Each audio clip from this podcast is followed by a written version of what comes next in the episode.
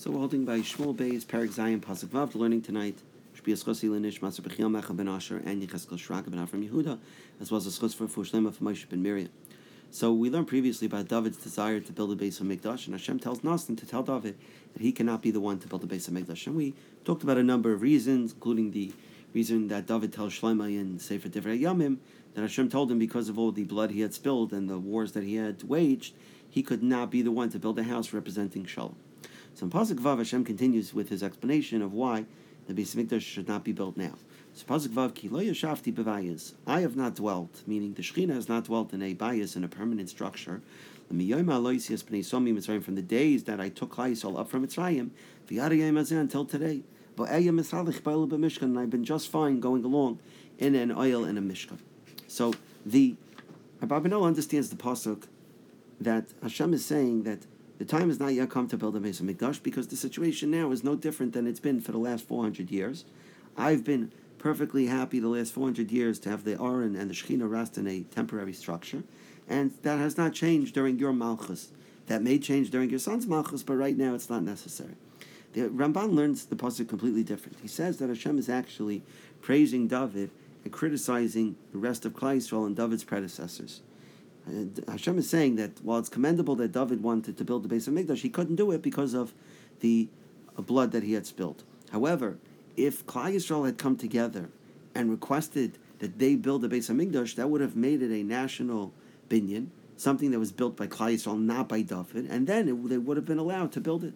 But because they had not come forward and requested to build the Beis HaMikdash, so they lost the ability to have the Beis HaMikdash built during David's Malchus. David himself couldn't do it. Klal Yisrael could have done it, but they didn't request it, and so therefore the opportunity wasn't given to them. Why didn't they request it? Says the Ramban. Hashem tells them because for generations they had gone on without having it and not requesting it, and so therefore they were unconcerned with at this time may, having the uh, making a permanent residence for the Aron, building a Beis HaMikdash now, because they had not requested it for generations, and so there was no reason for that status to change. But that was a criticism, says the Ramban, that Hashem had, that really Yisrael, had they come and requested to build the Beis HaMikdash, Hashem would have allowed it.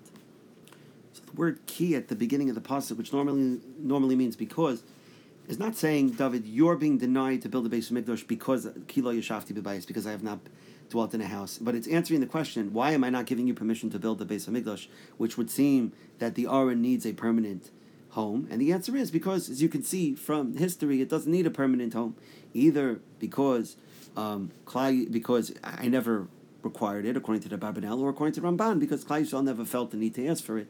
But in either case, that's why you don't need to go, or I'm not going to allow you to go, David, and build one right now. Now, David thought that Hashem needs a permanent and secure location amongst Klal Yisrael, just like a Melech Basar Vadam, just like a king, right? Because we saw what did David do? He went and built a palace for himself.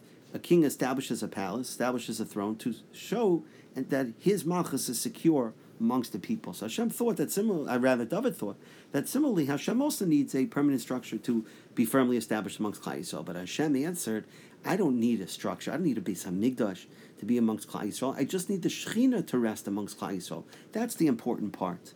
But the home for the Aron, that's going to depend on Klal Yisrael's Madrega. If Klal Yisrael's in flux, which they were during the period of the Shoftim, right? They were constantly doing good, fall, falling off the derech, being punished, back and forth. So there was no permanence to their Madrega. They weren't securely established as um, as deserving of a permanent home, and so therefore Hashem did not give them a permanent home. Similarly, during the times of the Churban, right, when Klal Yisrael goes into Galus, there's no permanent structure being built, but the Shechina travels together with Klal Yisrael.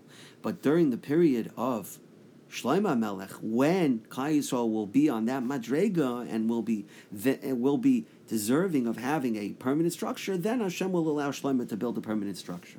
So, but Hashem was explaining to David that to build a Beis HaMikdash depends on where Klal Yisrael is holding. Right now, they're not holding of deserving of it.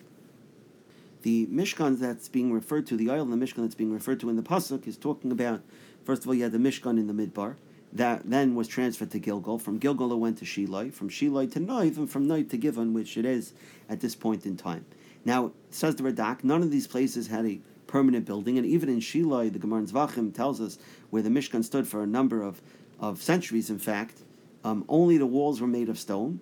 but they were covered with a ceiling that was made of curtains. So it actually was not considered to be a permanent structure because it did not have a hard roof over it. So Hashem continues in Pasuk Zayin, Whenever I moved about amongst all of Klal Yisrael, Hadavar dibarti as achat shiftei Yisrael, did I ever say a word to one of the leaders of Klal Yisrael? Now the word shiftei normally means tribes, shvatim, but the Mefarshim explained that over here, shiftei is from a lashon of shevet, like like Yasser shevet from Yehuda, that the royalty, the the malchus or the scepter of of leadership should not uh, leave Yehuda. So similarly, Shiftei Yisrael here means the leaders. So Hashem says, did I ever uh, say a word to one of the leaders of Klal Yisrael, Asher Tzivisi Leroy Sasami, that I appointed to be a shepherd over my people as Yisrael of a Klal Yisrael, Lamar saying, Lama loy v'nisem li beis Why have you not built me a house of cedar? So Hashem is adding on to the argument. He's saying, Did you ever hear me complain to Klal Yisrael that they need to build me a house? I never complained previously to any of the Shoftim to any of the leaders of Klal Yisrael before you, not to Shaul, not to Shmuel, not to Eli before him. Never did I complain that they didn't build me a permanent structure. And so therefore Hashem says, I'm content to have the same status quo remain during your life as well.